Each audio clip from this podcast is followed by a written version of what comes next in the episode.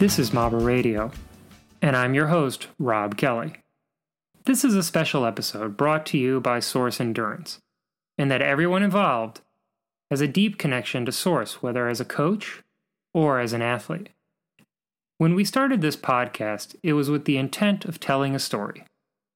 A story about a part of the sport that often doesn't get told. The story of us.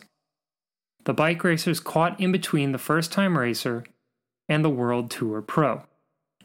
The purpose behind this podcast is to showcase the people at all levels who make this sport interesting and compelling, to talk about their journeys and about those who've helped them along the way. All in the hope that we can foster the next generation of racing and leave behind a future worth being proud of.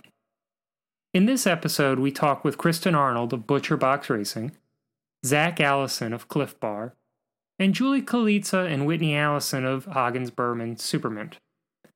We are fortunate enough to corral all of them in the Mobber Radio studio the day before the Armed Forces Cycling Classic to talk about what it means to be a pro in American bike racing and how that lifestyle really works. Stay tuned after the interview for a few thoughts from me about where we may want to go from here. Welcome, everybody, to the first live uh, recording with more than one or person or two people. We've got an entire cadre of human beings here gathered around the Mobber radio table, so I'll just go around left to right. I was originally going to do this alphabetical, but it's probably really next to impossible with so many A's at the table. So immediately to my left, I have Julie Kalitza of Hagens Berman. Hi. And next to her is Kristen Arnold of Butcher Box. Hello. Zach Allison of Clif Bar Racing. Hi. And Whitney Allison, also of Hagens Berman. What's up? We want to talk about what it means to be a professional in bike racing, or at least a professional in the domestic sense in America. As a lawyer, I like to define things as much as I possibly can because that way everybody who's talking with you knows what you're talking about. And the word pro before bike racer leads to a little bit of confusion. So I want to start first with Whitney since she's on a UCI pro team. Whitney, what do you think it means to be a pro bike racer? Um, I think it's really evolved throughout the years. I am on a UCI pro team along with my teammate Julie. I would say at the same time, it's not possible to make a livable wage as a professional, so that kind of makes you wonder about the word professional. In theory, you would want to make an entire living from that and not have to have another job. However, we see most professionals on the men or women's side, at least in the US, do have some sort of other job, or they're in school, or have a partner or somebody who helps support them with their racing. Kristen, you've got another job, correct? Yes, I have two other jobs. What are these other jobs that you've got? I am a coach and sports dietitian for Source Endurance, and then I also own my own private practice nutrition counseling business. And so, how do you, living the the professional bike racer life, balance the professional I need to make money responsibilities with the professional I want to do this at the highest level possible responsibilities? I always put bike racing as my first priority. So, training, getting to the races, organizing logistics to get to the races are my first priority. But I'm fortunate in that my employment is can be done remotely, and so I can work from wherever. So right now, I've been on the road for seven weeks and can work wherever I am. And so um, it's just a lot about time management and being able to see my clients um, with video chat for nutrition counseling, talk to my athletes on the phone, write training plans. Whitney, you've gone to Europe, you've raced in Europe. Yes. Is the American bike racing scene fundamentally different than the European bike racing scene? How so? Which races did you race this year in Europe? Um, we did Flèche Wallonne and Liège Bastogne Liège this year. So when you go and you race La Flèche Wallonne or Liège, uh, compare it to Winston-Salem, the UCI race that you guys just did this past weekend. Are those races comparable? Um, comparable in intensity, I would say Winston-Salem was easier. Um, I would say that Amgen Tour California this year was actually pretty comparable to Flèche and Liège, um, looking at like files, I guess. It is interesting though, because both of those are ASO events. If we're talking about professionalism, it's interesting that for Amgen, the prize purses are equal for men and women, whereas the ASO events in Belgium are not. They are like I don't know, four or five times the prize purse for the men.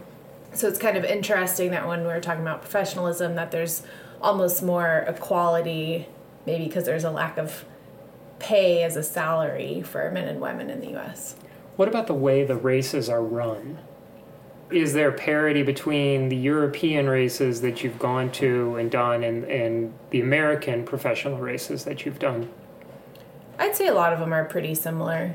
Yeah despite the fact that I've followed Julie on Instagram and uh, for the last I don't know five years, I still have no idea what you actually do for a living. What do you do for a living outside of bike racing and, and the lip sync battles?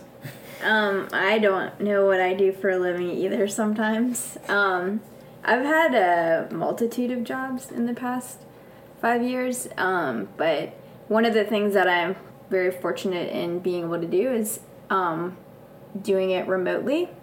I, I basically just weasel my way into jobs, I think. Like, I'm just like, hey, does anybody need anybody for anything? And then I just wind up getting a job. And so now I'm actually doing um, rider recruitment and um, some other things for long tail marketing, which is, um, I say um a lot, sorry, which, which is, uh, Gabe and Casey Lloyd, who are promoting. They have several events, but two events that I'm working with them on are Reading Radsport and Scranton Electric City. And these are two top end criteriums in Pennsylvania yes. in August. Yeah, yeah, and I I like the way I mean they they're really smart about how they run things, and it's really community oriented, and I think that's the way that um, most criteriums should move towards is working with a nonprofit and having it benefit not only the nonprofit in the community but the community as a whole. And so that's what what they're doing and we've seen with Reading, Radsport, they've been doing it. This will be the third year and it continues to grow and Scranton is the first year, but I mean a lot of other communities are looking at them and seeing what they're doing for Reading and getting excited about it and wanting it to come to their community as well. So going back to something I think that Zach and I have talked about in the past and probably talked about know, yesterday, you know, the concept of a livable wage for a professional. What, Zach, do you mean by a livable wage? I mean, cycling in the past has provided enough money to a professional rider to buy a house or have, you don't have to have another job. So, like, I would talk to Steve Tilford and he would rant for hours and hours and hours on how like oh when he was on 7-Eleven they he bought a house on top of winnings and he could he could live off of the money he made just in cycling. And that I think would be the most simplest way to define a professional cyclist, but it just doesn't really exist anymore in the US. And I think part of the reason for that is the demand has changed so we can't really do a job and say, "Oh, I worked really hard at this. I did this many hours. I think my hours are worth this much. This would be my livable wage." Like you can do a menial task that's really really hard for you, but no one's going to pay you for it. You have to create demand for that job. So I mean, if cycling, you know, if we do the USA Crit Series and we work really really hard and you win every single race and you're on a team that doesn't pay you, you have to be able to look around and, and say that maybe the demand for cycling isn't there or maybe it's not what it used to be. Like there's a reason that there's not money flowing into the sport and flowing to the riders as rider pay when football has demand and basketball has demand and then these athletes get paid a ton of money for that.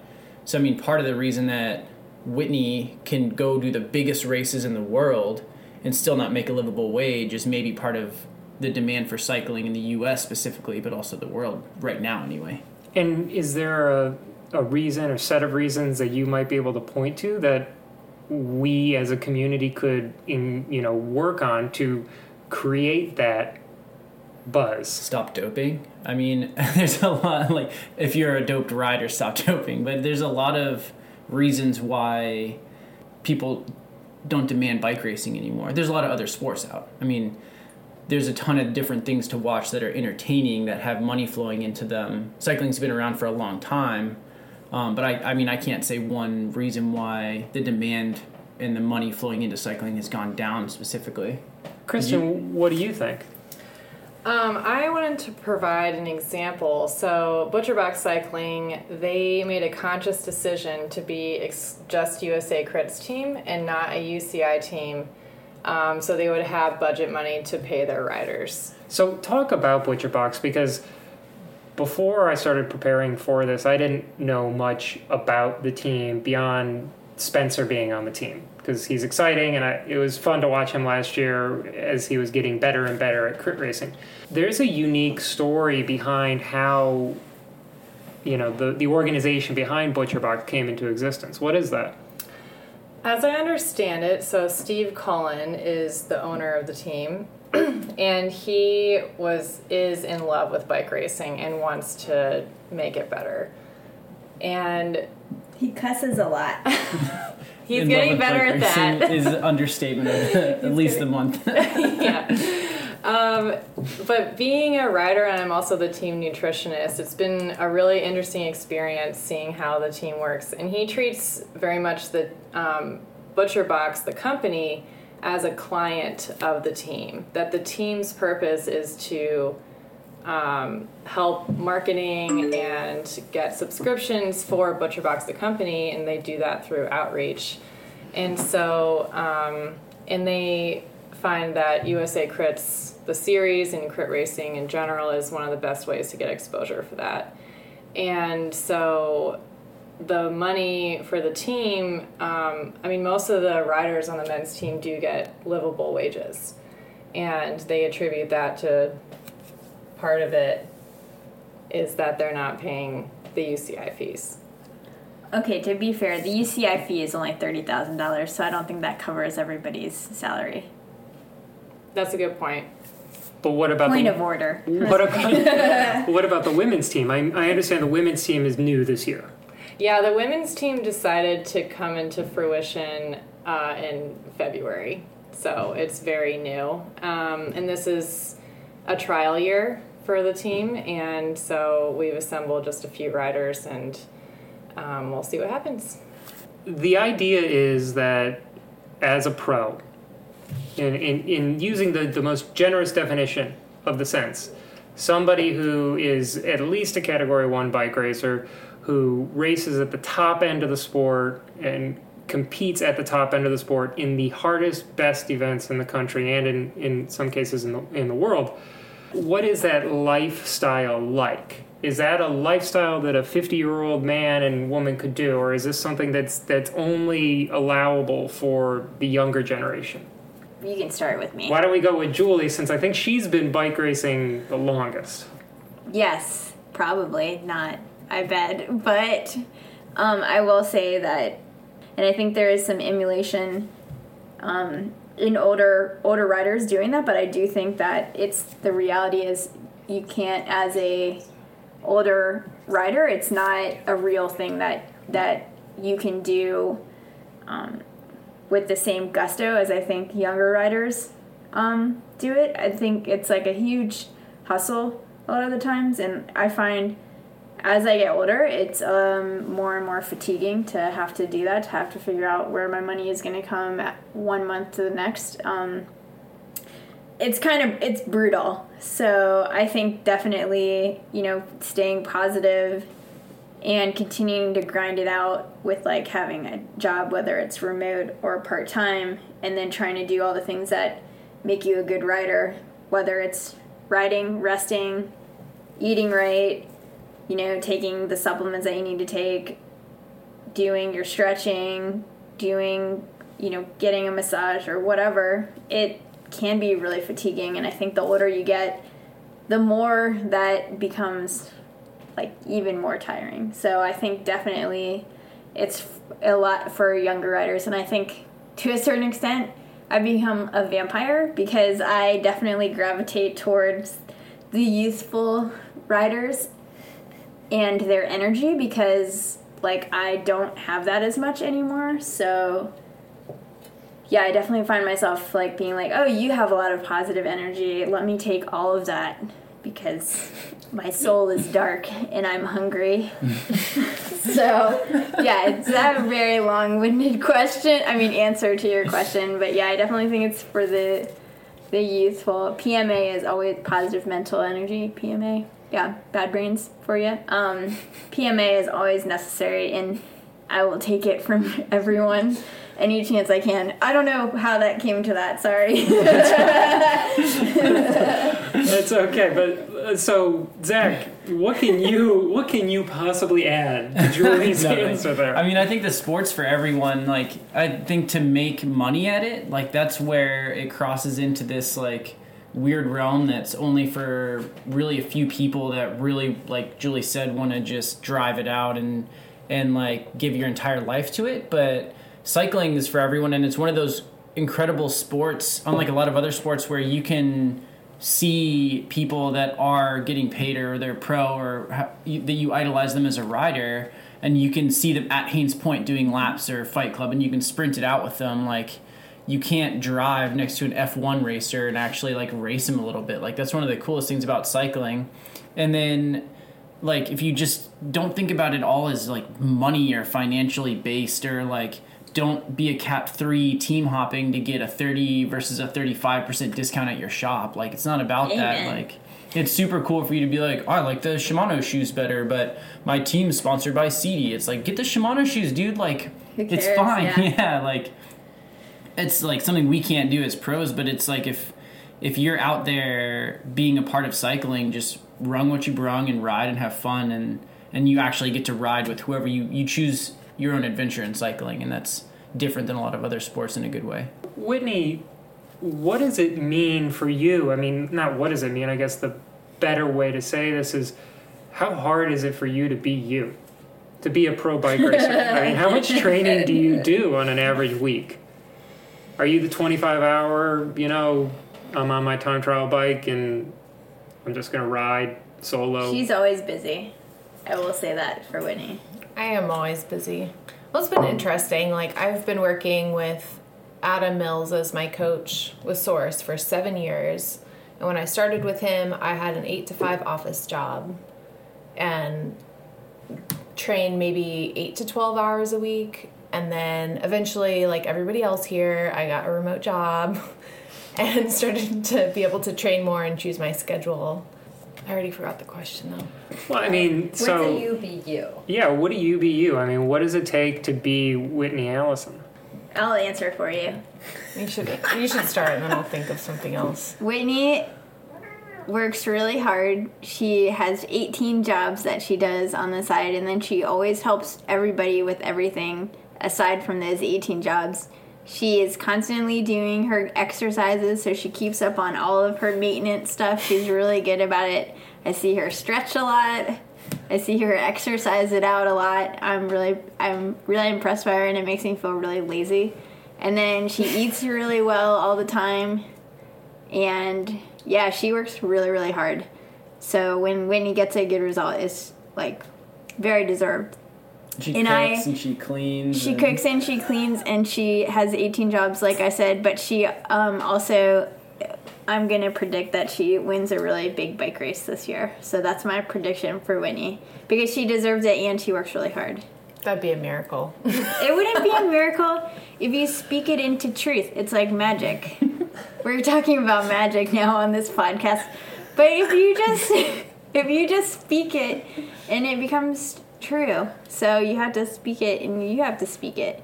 And you have to speak it. Everyone at this table has to speak it and then it'll become true. It'll manifest. I swear. That sounds really hippie. Then rub some crystals. So this is going to be the segue of segues, and then we're going to come back, and Whitney's going to answer the question. all the things that Julie just said. You recently did a webinar for Source Endurance on all those things that happen when you're not pedaling a bike. Hmm. What are the, if you could nail the top three things that you do not on a bike to make you a better bike racer, what are those three things that you should do? Number one, sleep. Mm-hmm. Really quality, high quality sleep. So, and that's that's a big topic, right? Because there are a lot of things that you can do that will help you sleep, but in general, to prioritize your sleep quality and number of hours. Number two, can't not say eat well. so eat your fruits and vegetables, everybody.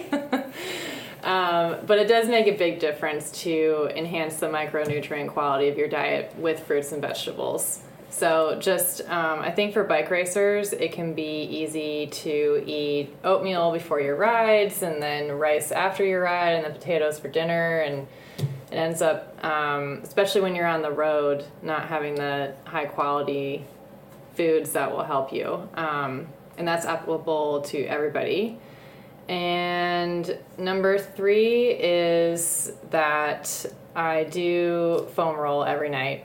So at some point, doing foam rolling, um, or I also have silicone cups that I use for cupping that are really helpful. That's actually something that I just discovered last year, and they're only 30 bucks. And it's just really helpful to flush out the legs and feel good the next day. So, Whitney, what's the big race you're going to win? I can't say anything about that. In all honesty, your results, and eh, we've got we've got the we've got the Whitney Allison road results page up. I have like nothing on there. The thing is, is that it's you've got a lot of almosts up there. From I have Valley of some the almost, and I have a lot of lead outs. you know Valley of the Sun. Team wins. Valley of the Sun, you did exceptionally well in the time trial, and you did exceptionally well in the GC overall. You Yeah. finished third. You know, Joe Martin stage race again. You did pretty darn good against a really strong field of women. You know, you, you go back into the She was also coming off being sick too, so you go back a year before that, got a fourth place at the Chrono Kristin Armstrong. Yeah, I was a little bummed about that one. I think I was like three or eight seconds behind Jasmine, which we did all year long. So I was always second to her. I'm seeing a trend here of of your results. You do well when you have an opportunity to put your skill set to work, i.e., doing a good time trial and then defending that result. Do you have an opportunity this year for the rest of the year to put that into action?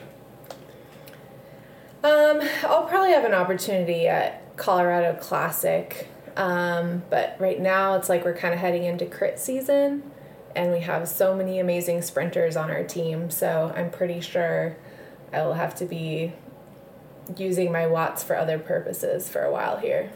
perfect uh, opportunity to segue to the, the second act of our show, which is the concept of team. We live in this sport where we all wear the same jerseys, you know, with a group of other men or women, and then we race against other men and women who are wearing slightly different colors. Is this a team sport? Zach, is this still a team sport? I'd say definitely in at the top level, especially. So when you're in a race and your team wants to win, and it doesn't matter who it is, and that's way easier to do if you're all on the same page. And if you lose the race, you're a professional and you're going to race again the next day. Probably it's, you know, you're all fighting for the team win, and it becomes a way more clear vision of how to get there. So, like for Clif Bar, we race really aggressively and we're constantly countering each other until one of us gets in a move, and whoever's in the move is who we're working for in that moment. So, if it comes down to a field sprint, we have to figure it out, and that's something we're not the best at is um, lead outs and field sprinting. Um, but especially at the top level, it's definitely a team sport, and that's why you don't see many individuals win as often as the really coherent team tactics go. Whitney, I'm going to preface this because because I get to I get to because you know I'm the host here. So I was down in Cancun on a vacation. I know it's it's a hardship. show off. Yes, total show off. Uh, somewhere between chips and guacamole, margaritas, and dinner, El Paso happened. The uh, Sun City Criterium happened in El Paso, and Hagens Berman was there. And I think you, girl, you you guys had four or five women who were in that race, We and four. you guys absolutely dominated that race as a team. You did everything that you could possibly do to put your leaders in a position to be in the lead, and the results have you know borne out. You're the top team right now in the women's U- uh, USA Crit Series. Is bike racing for the women more of a team sport than it is for the men, or is it just this is a team sport? I think occasionally there are individual riders that come through and are able to dominate on an individual level, but I do think in the women's field, for the top teams, you see a lot of teamwork. Like our team at El Paso tore that race up by riders doing their jobs, like doing their jobs for the team objective. Or if you look at our team at Winston-Salem, where we won for the second year in a row at arguably one of the hardest road races in the US, we didn't finish three riders out of six. Four. Well, one of them kind of broke her hand and Oh, yeah, rode with right. one arm Yeah, up the that's true. Climb. But, you know, all the riders were all in for the team objectives from the gun, knowing that they probably weren't going to finish, or if they finished, they might be 60th. But it resulted in that team win. And maybe it's our team's personality. I don't know if every team gets to be this lucky, but whenever our teammates win, it does feel like a team win versus just that one rider. And so that does allow and create an environment for us to all go all in for those results. this is pro bike racing, which means money is a part of it, uh, obviously, and you know even at the even at the amateur level, at the elite amateur level, money is a part of it because bike racing costs money, hotels cost money, race entry costs money, equipment, all of it costs money.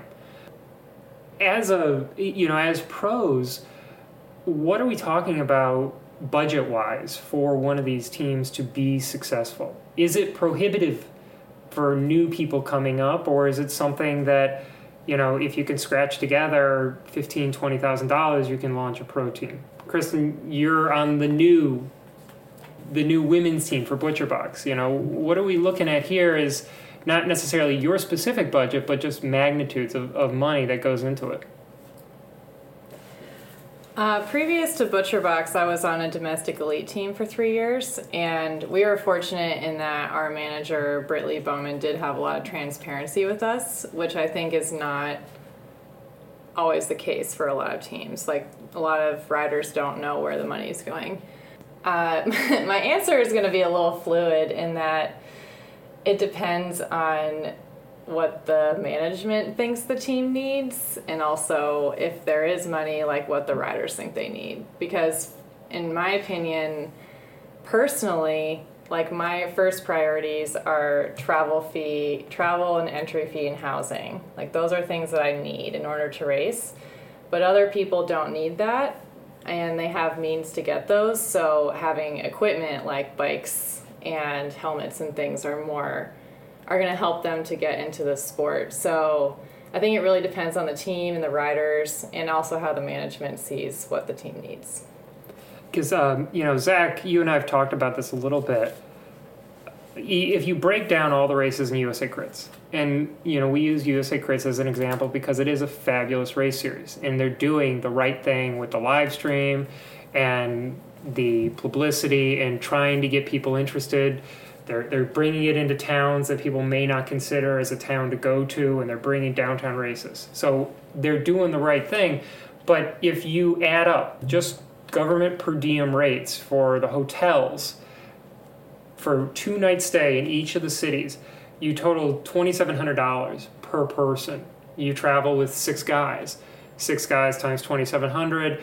You know, we're talking real cash here. How valuable is it having a budget from your team to to get you folks to these races? I mean, you see you see teams that it's invaluable if you want to get to the races or actually do well. You need to be on a team, and um, the team is who supports you in every way in the entire sport. So like the reason that I get to go to all these USA crits plus, and we're at Armed Forces this weekend in DC, and that's not a USA crit. Um, so that's you, it's on our calendar as an extracurricular, but so we're at a race on top of that what you calculated as far as per diem for the whole year, and if you start to add it up, it's you know essentially hundreds of thousands of dollars. So the teams that you see at every single race, especially every single USA crit, they buy into the USA crit program, and then they have amazing sponsors that support all of that travel.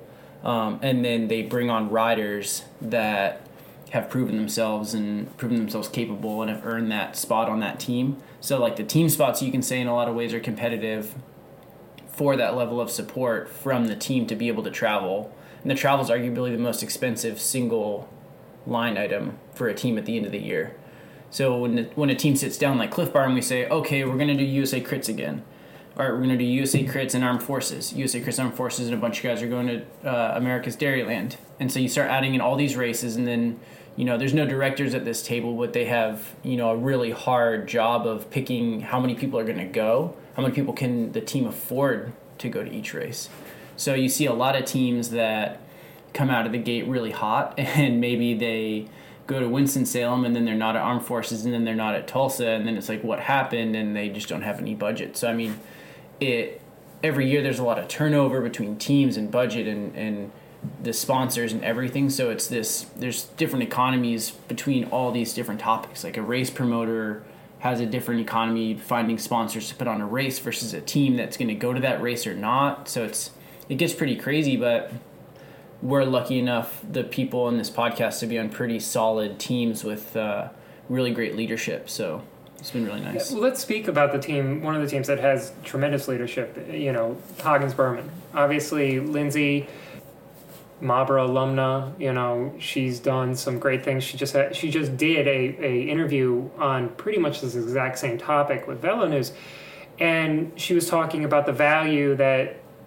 sponsorship gives to the sponsor. What is it that a, a company like Hagens Berman, you know, a law firm like Hagens Berman, what are what are you, Julie and Whitney, what are you guys offering to that company when they put their name on, on your jersey? you know anything about Hagens Berman, the law firm is quite big, but they basically take on, um, for lack of a better term, consumer lawsuits. So they are they've gone against Big Tobacco, they've gone against Volkswagen. Um, they do they actually do a lot of really cool cases. We were in Philly one I think in 2016, and they were actually suing the city of Philadelphia to get clean water for the residents there. So they take on a lot of really cool cases, and it's mainly, I guess the theme would be underdog. And so Steve Berman started with.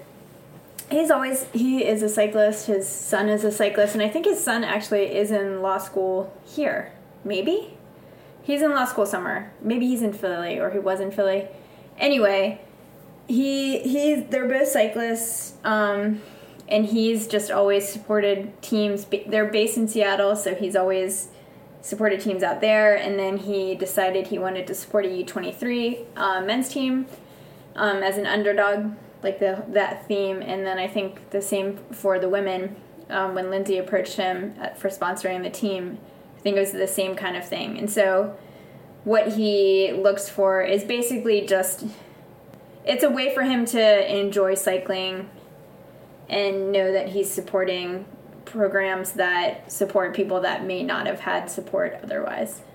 I'd be interested to know how Butcher Box came about. That was actually like, going to be the way that I was going to pivot because what is Butcher Box? Delicious meat, I guess. In a box. In a box. yes. Uh, Butcher Box, the company, is a subscription based home delivery meat service. So it's high quality, 100% grass fed beef, chicken, and pork that is delivered once a month to, um, and there are different types of boxes. It is high quality, so that is the difference between going to your grocery store that you may not have access to this high quality meat. Um, as part of Butcher Box, there's something called Butcher Box Sports, and so it's a separate but attached sector of the company that focuses specifically on athletes. Um, I was I had a really great opportunity to actually create an athlete box that people can buy, um, and it's specifically targeted towards athletes. But the company works with MMA fighters um, and a whole range of other athletes, sponsors them. And so that's one thing that's really interesting about Butcher Box is they have a sports component and they've identified cycling as another way for them to get more exposure because meat in general there's um, in the media anyway there's direct ties with um, athletes in like the crossfit or the combat sports sector but not necessarily endurance sports so it's actually a really good opportunity for their company to get more exposure And so, what is it that your team is doing to help provide exposure for Butcher Box? I mean, obviously, the you know the director of your team, the the owner, you know, he views them as their his client, his primary client. So, you know, why why do you think they've come to you? They have come to us. Um, one, that the team can represent the company well, so that everyone on the team is good ambassadors. So that goes along with social media, being a good person, being able to talk about the company well. Um, but also, Steve has the owner of ButcherBox Cycling. Um, owner of Faster Days Racing Alliance, the sports management group, has been able to cultivate um, a story for the team. And part of that story was hiring me as a team nutritionist. So I help ButcherBox Cycling and the company to produce content that their uh, sus- subscribers can use. So, like tips on how to use the products, having more exposure as far as in social media and media in general, being a spokesperson, being able to talk about their products. So we've arrived at the the third part here, and you know I think Whitney alluded to it a little bit, but I'm just going to straight up ask Zach the question, and then we'll go around the table a little bit. Though, Zach, you won a wrestling belt last year, Yes. San Rafael. So Yeah. cool. Yeah, this is why I wanted to ask Zach this question. As a pro, as a part of a team, do individual results matter? Um, yeah, I mean, individual results definitely matter, um, and it's team to team. But I mean, at the end of the day, if you have to switch teams, which is going to happen to everyone at some point in their career, if you don't have anything on there that really shows that you're capable of running at that level, then it just makes it harder. So I mean, I'm not planning on leaving Clif Bar ever, but um, having that first place and a belt hanging up at my house from San Rafael Twilight is definitely a highlight of my career. and then giving those opportunities to other riders too is key. So I mean, like I said, Clif Bar is a little more fluid tactically, but everyone has an opportunity to win.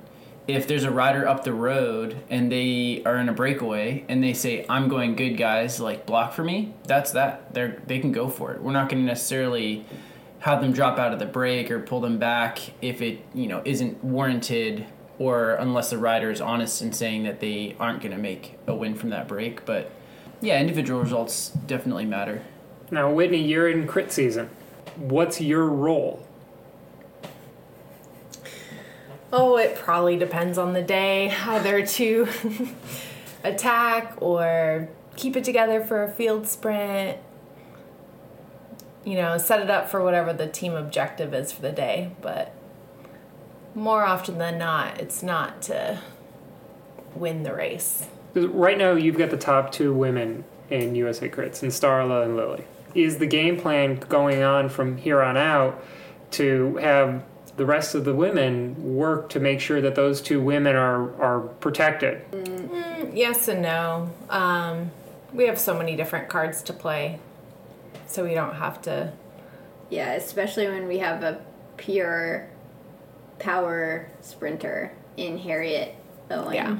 Like she's there may be a time where you slap somebody on her wheel to to be the sweeper and take whatever place behind her, but she deserves just as much of a lead out as everybody else. So She's also been working her been- ass off yeah, she for has. everybody with all these hilly races so far this spring. Yeah, so she absolutely. I mean, she at Winston Salem, she jumped to moves. She, I mean, she did everything she needed to on the road race on Monday so that we could win the bike race. So I would say that most likely. I mean, obviously, we're not the end all be all, the last say, but I definitely think that there's more than just protecting those riders because that guy's kind of boring too, right? And that's not kind of how we ride anyway. I mean, you saw like Whitney attacked a bunch at Winston in the crit. I mean, like we're just not gonna like settle and be like, let's go for a field sprint. Like that's not.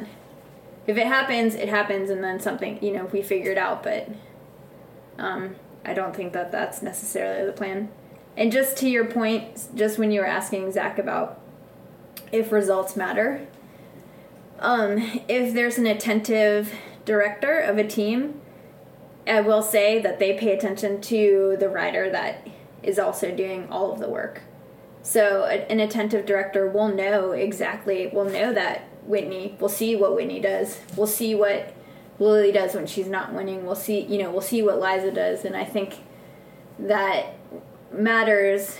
Um, wins do matter, but sometimes shitty people win, and that's an. Inf- and sometimes those people don't work with teams like, and so I think a good director will do their research and will figure out. Well, hey, like, you know, Whitney's come to me. I know how she rides. I and I definitely want her on the team, and I think that is something that people do take into consideration because if you have a bunch of people on the team and sure they all win but they all want to win all the time too like where's your team then?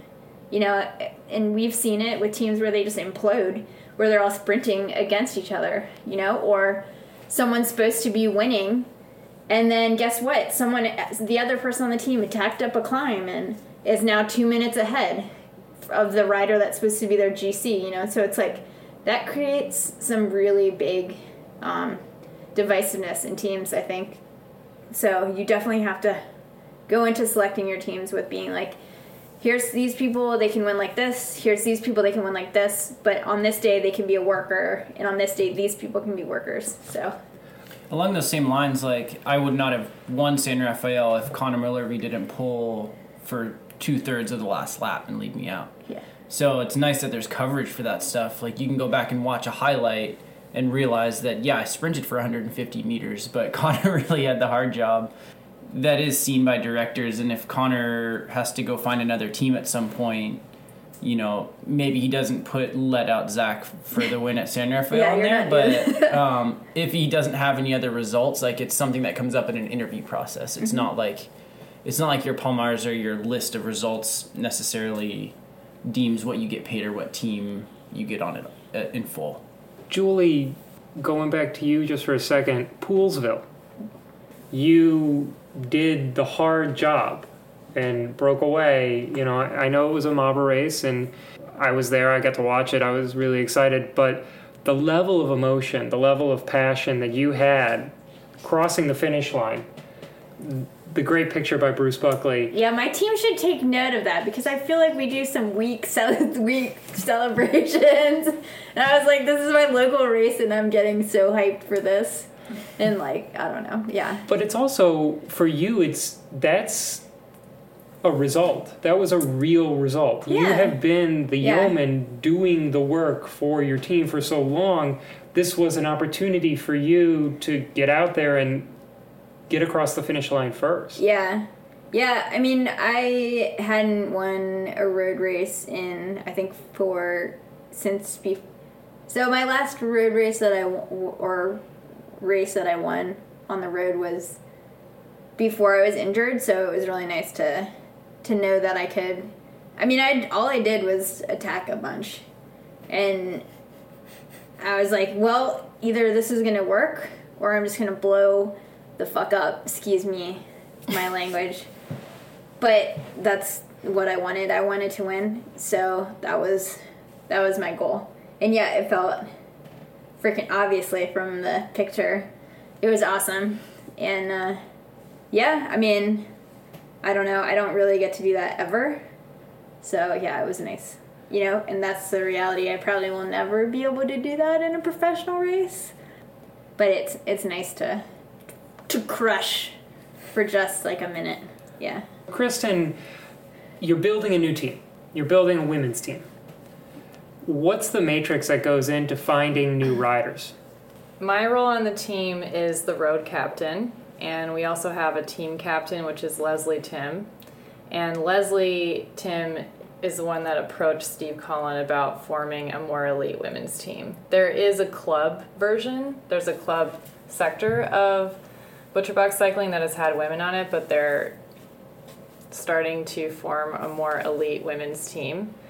And yeah, that's been a really interesting experience so far being able to help in the roster selection. That's not something I had been able to do before. And um, I think initially Leslie approached me and a couple other riders, um, and a lot of the criteria first first round would definitely go into personality. So did Leslie feel like she could get along with these people and that we could all have a good cohesive team. Um, but we're at the point now where we can be more selective about what roles we need to be played. And we are a crit focused team, so we do have some potential sprinters, but we don't necessarily have a champion yet. And so that's something we are looking for. But myself and Minda Murray have at minimum three years of experience on the national circuit and are pretty confident in our ability to domestique and help riders. But um, yeah, it is that is a big part of the roster selection is what role can these riders play, and then also are they people that we want to spend a long time of the season with? Good lord, yes. Yes, it's important. So personality is the the starting point. Correct. And Zach, you know, I want to be a part of Clif Bar. Say me, hypothetically, Rob Kelly wants to be a part of Clif Bar, and and he's got the the Palmarès to do it. You hmm. know, I think you have a personality issue, Rob. I'm sorry, we just we can't take you. I, I assume so. But so a guy approaches you and says, "I want to be a part of your team. I Yeah. want to race with you guys." What's the process like? Going through interviewing, questioning. You- Do you call references? Um, well, I just give them Dylan's uh, email. Luckily, that's not up to me. Um, but um, the process I went through, especially on Clif Bar, where um, the sponsor's been around for a really long time, and what we do with Clif Bar is really close, and it's um, it's important, and there's a lot for them to lose and gain in bringing on the right or wrong person. So um, I feel honored to be a part of the Clif Bar family but it is a really close sponsorship as much as being part of Team Clif Bar's Crit Squad. So it's not, I, I came to find out pretty quickly that it's not just being on Team Clif Bar and riding bikes with the guys. You have a responsibility to to Clif Bar, the company, and to Gary directly to um, be responsible for promoting them in the way that they want. Um, so there is an interview process. They do call references, unlike a lot of other teams where it might be, you know, so and so knows him, ask him about him. It's like, hey, is this person real and what are they capable of and what kind of person are they? And then that usually comes directly after the result. So it's like a lot of guys have results that aren't necessarily about being a greater part of the Clif Bar family or the relationship with that sponsor. you know, you get on to a great team and you're doing everything you can, but life gets in the way. Sometimes it's just natural that somebody isn't working out. Is this a is this a sport where you've got to fire people? Hell yeah. Oh yeah. So you know, Julie, you know, have have you ever done the firing, or or has this been something where you know you've been a part of it and you've just seen the fit wasn't there? No, I will I've never had to fire anyone, but I'm really never. My opinion is, ne- what's so Never Whitney- not known. never not known. So Whitney is an introvert and she like thinks about things and then I just kind of vomit them out of my mouth constantly. So I will always give my opinion about riders and on our team, on pretty much every team I've been on, there's been at least one rider that just hasn't worked out. And I've like tried to think about what what that could be about and part of it is potentially that they've never been ex- they've never experienced a team sport before i think or don't understand how to how to do that um but yeah sometimes i mean we've yeah i mean i'm not gonna say much but i will say that yeah there are definitely people that either they'll they'll leave the team or you just or if they're not working out a director's not going to race them and you'll just not see them at any races i will say we're pretty fortunate on our team And I've been on teams where like you have like a team divided and it can create a really toxic environment really Yeah. fast. And that like ends up influencing how the team does in races. Mm-hmm. Um, but like Julie said, like our director's been pretty prompt about like nipping any issues in the bud immediately so that we can keep our cool off the bike and on the bike and not let that really affect our team results, which has been really peaceful, yeah I would say. yeah Given that you guys come from all over the place, are there like Saturday group rides and coffee shop meetings, or is this, you know, we come together to race? We come together for team camp.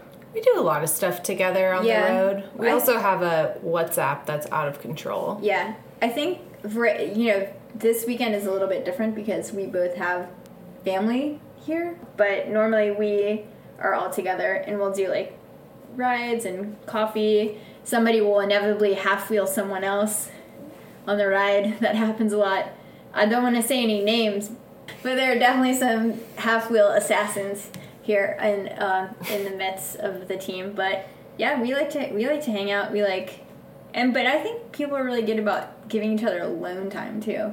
Like it's like people will come and hang out with each other. I think I'm the most annoying because I'm always like, "Hey, what are you doing?" like to everyone, and then I understand after 20 minutes of bothering them that I should give them their alone time.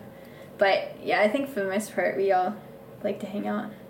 Zach, talk to us. You're the Zen master, I think. Okay. By the way, by the way you're looking at me, maybe Master of Zen. maybe uh, maybe it's just my my experience from the outside. You know, this is a stressful sport. Being a bike racer, I mean, there's not just the fact that it is inherently exclusive. You're trying to drop people. You know, you're trying to you're trying to make the competition go away, but also the hours, the work that goes into it, all that stuff. It's a stressful sport. You know, what do you do to kind of emotionally prepare yourself for what is about to happen? I generally, I mean, maybe you said the on the outside I'm pretty chill. It's I've been doing it for a while, so there's not to me a point in wasting energy as far as being super nervous on the start line. Like, yeah, I haven't done Clarendon for probably eight or nine years as a race, but it's another crit, and I have another one next weekend, and I had one the weekend before, so um, going into it with a plan of what the race is like. Do I have to be on the front from the beginning, or can I kind of drift to the back like I like to do to warm up a little bit? So there's not really a point in being super nervous on the front, wasting energy thinking about bad stuff. It's like it's another crit. I know how to do it. I'm I'm good at it. So just let me do my thing. And then in the race, having a plan with the other teammates and you know doing what you need to do to feel good before the race like nothing's to happen two or even three days before the race where you're to gain fitness or you know make it to where you get dropped versus win the race so um, with that said it's kind of you know polarized thing because you have to be i like to be chill and calm before the race and have things set up and have, make sure my bike's working and do everything beforehand and then when you get to the end of the race you have to be violent and you know protect the wheels that you need and and you have to go to the finish line and you have to be there first or try to So it is definitely polarized, and that's one of the hardest things for riders to do. Is you have a lot of chill riders, and they show up super chill and they're chit chatty, and then they get to the end of the race and they can't break that chill mindset, and then they end up you know finishing twentieth because Tenth. they're good. Tenth, yeah, and those guys get tenth every race, and it's like you have to even during the race you have to see the race lines not waste energy but at some point you have to be like here's the race line here's the line i'm going to take because i need to move up now and you have to be able to change your mindset to do things differently to move up. Like if you're just sitting in the field conserving energy the whole race you're never going to get to the front or you're never going to attack or you're never going to change that mindset and do something differently which is what you have to do to you know beat other people that are stuck in a, in a different mindset. So yeah being able to remain calm but then also um, change and get uncalm really quick towards the end of the race i think is key. Whitney, what about pulling back from just armed forces, just Tulsa Tough, just Winston Salem, but remaining positive throughout those winter months or the training time periods, or just do you ever have a day where you're just like, nah, not today? Of course. Um, I think if I just have one of those, sometimes I'll let myself have it and take an extra day off, especially like I kind of think of like life is kind of like a glass of water and if you keep pouring too much like stress into it, it's to like overflow, so you have to kind of balance like your training stress and life stress and work stress. So if I'm just really unmotivated to ride randomly and can attribute it to that, then I'll give myself a break.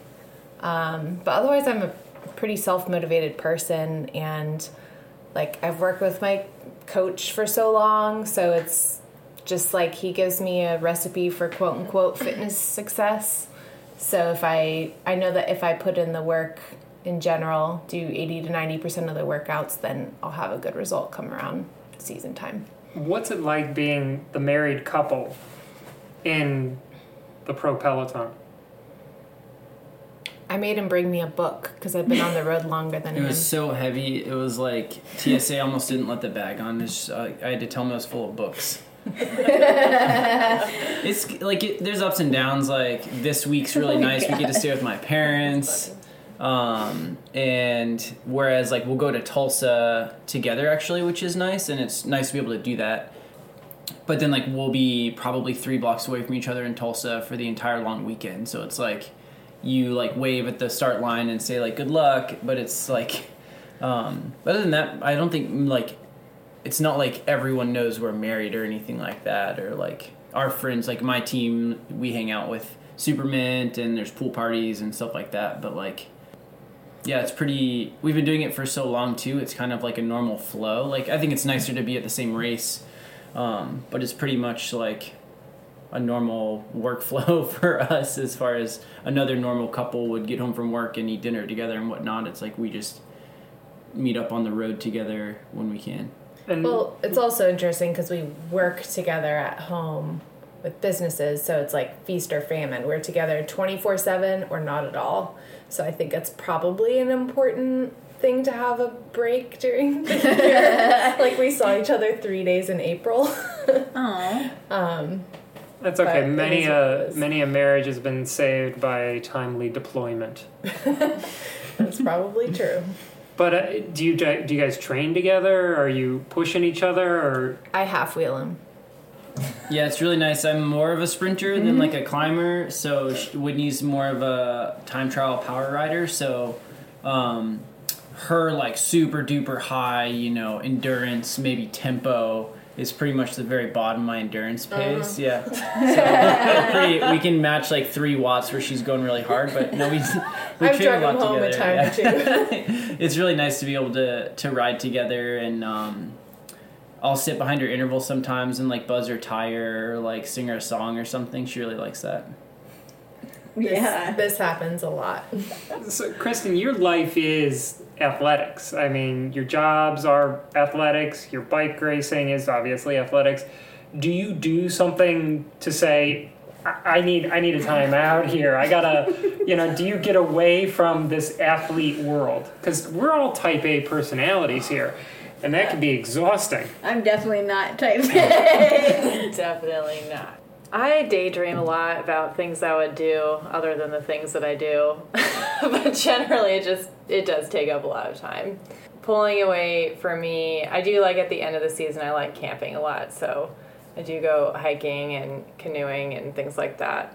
Um, but it is very timed around the rest of my life um, and the priorities. And I also I do make time for things like conferences for coaching and nutrition. So sometimes um, it may not be athletics for my personal pursuit, but for others, like you said. Um, but also in the field of nutrition, I don't just work in sports nutrition. That's my specialization, but um, I also keep up on research in other areas too. So So this is the last question, and I, I've been saving the last one for Julie because Yes. I, I think this is going to be the best. Uh, Not to not to totally put pressure on her.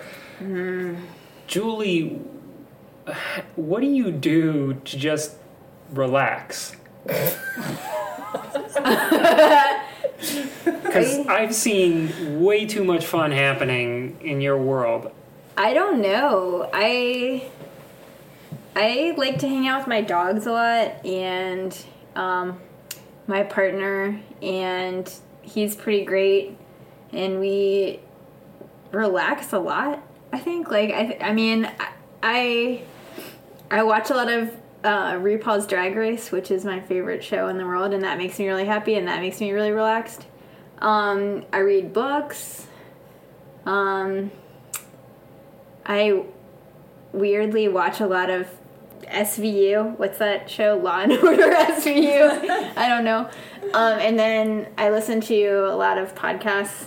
I don't know. I feel like I, re- I feel like I relax a lot. Maybe I need to relax less and like do more things. Maybe I need to like research how to be type A. Is that a thing that you can make yourself? I, I, I don't believe I'm qualified. Uh, I was born that way. Oh man. Okay. So what's the types? Is it A and B? Is there a C type? We can create it. We can I can think you're create it. definitely a C type. Okay, I was because- diagnose you. Is C. is that is that a thing? Because I think that is what I'm. Is does it stand for type cool? Because that's definitely what I am. Um, did that answer your question? I don't really know if that was Uh, anything that Probably you... not, but I think that that's the best answer that I was ever going to get from that question. Yeah, I do a lot of yoga. No, I don't do any yoga. I can't even handle it. And I can't also handle when like the thing that people do when they do like their what's that called meditation? I can't do that either. um, so instead, I just listen to really weird podcasts about murder and watch Law and Order SVU and RuPaul's Drag Race. It's a really weird mix in my head. I don't know what's going on most of the time. And I just I don't even know why I said that. I need help. All right. So, guys, thank you all so very much. Best of luck at Armed Forces this weekend. We'll be out there cheering for you guys. Thank you. This was great.